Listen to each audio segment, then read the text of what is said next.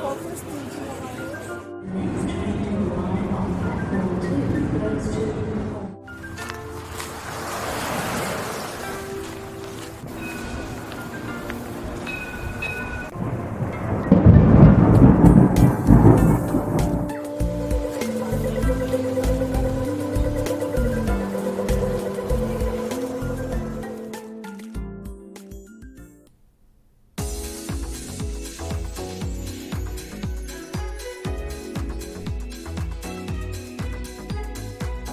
皆さんこんにちはこんばんはマースです。今日も聞いていただきありがとうございます。このマースラジオはオーストラリアシドニーからいろんな情報をお届けしています。今日もよろしくお願いいたします。えさてサクッとオーストラリア第168回目始まりました。このコーナーはオーストラリアの豆知識を炎上してもらうコーナーです。今回のテーマはシドニーのロックダウン情報その18です。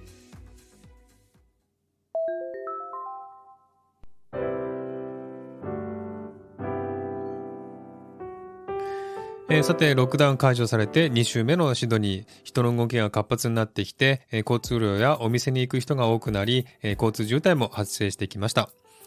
えーロックダウン解除でいろんな規制が緩和され、えー今週も様々な進展が見られた1週間でした。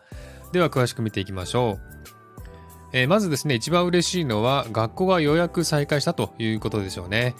ニューサウスウェールズ州では18日月曜日からイヤー1とイヤー12の学生、つまりですね、小学校1年生と高校3年生の生徒が学校に復帰し、親御さんは子供たちを学校に送り迎えする姿が見られました。ちょうど月曜日ですね、私も車で学校の近くを通ったんですが、え可愛い1年生がですね、たくさん学校終了後に歩いている姿を見かけて、思わず微笑んでしまいましたね。日常が普通に戻ってきていることを実感し、嬉しくなりました。そしてニューサウスウェールズ州はですね、経済復興のため州民に経済支援策をいくつか始めました。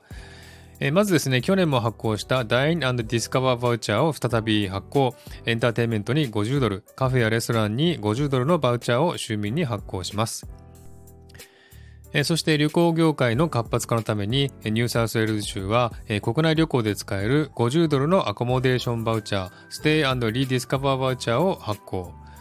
えそれから小さい子供を持つ親に対してえ250ドルのバウチャーを発行。これはですね、えーロックダウン中に学校に行けない子供たちの面倒を見た親に対する謝礼であるということです。えそして先週のですね、ニューサウスウェールズ州のロックダウン解除に続いて、今度はビクトリア州がロックダウン解除となりました。ビクトリア州はですね、10月21日にワクチン接種2回完了者が70%に達したので、約束通りビクトリア州のロックダウンを解除、規制緩和が行われました。このビクトリア州のロックダウンはですね、世界最長のロックダウン期間で、ブエノスアイレスの234日間を超えて、262日間のロックダウンであったとのことです。約9ヶ月ものロックダウンがやっと終了したということですね。しかし懸念されるのは、ロックダウン解除になっても、新規感染者数が2000人前後出てるということですね。今後、規制緩和によってこの数字がどうなっていくか見守っていきたいなと思っています。また、留学生や観光客の受け入れも始まるようです。まず、首都特別地域では、ワクチン接種2回完了者が80%に達したことで、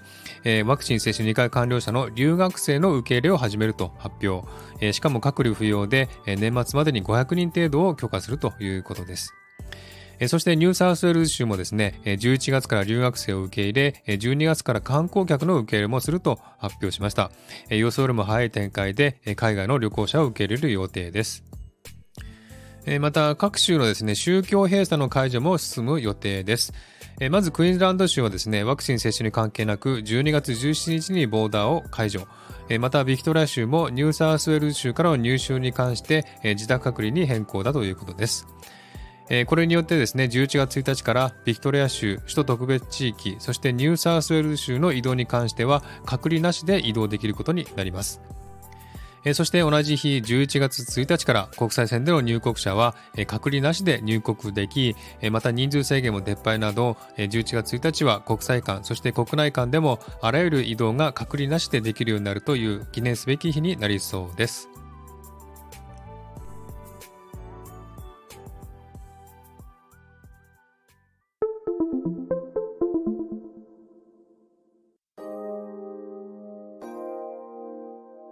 このようにいろんな規制が緩和されていくと同時に、まだまだワクチン接種に関する問題もあります。まず西オーストラリア州は、スーパー、レストラン、バー、郵便局員、そして育児労働者に対してワクチン接種を強制、雇用主に接種証明の確認を義務付けし、違反者には10万ドル、約8000万円の罰金という厳しいものになるようです。また、あらゆる業界に接種義務を課しているビクトリア州でも、今回はですね、美容業界の従業員にもワクチン接種を義務化しました。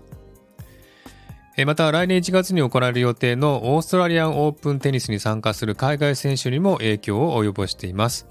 問題になっているのは世界一のジャコビッチ選手ですね。彼はワクチン接種の状態を公表しておらず、もし接種してなければオーストラリアンオープンに参加できないということになりそうです。ワクチン接種義務に関してはまだまだ問題点が多いものの、解放受け入れに向かっているオーストラリアは、これからもっともっと自由になっていくことでしょう。国際間の交流も盛んになっていき、私個人もやっと日本に行ける可能性が強くなってきて、とても嬉しく思っています。ということで、シドニーのロックダウンも解除になり、ロックダウン開始から18回お送りしてきたこのシドニーロックダウン情報は、今回で一応閉じさせていただきたいと思います。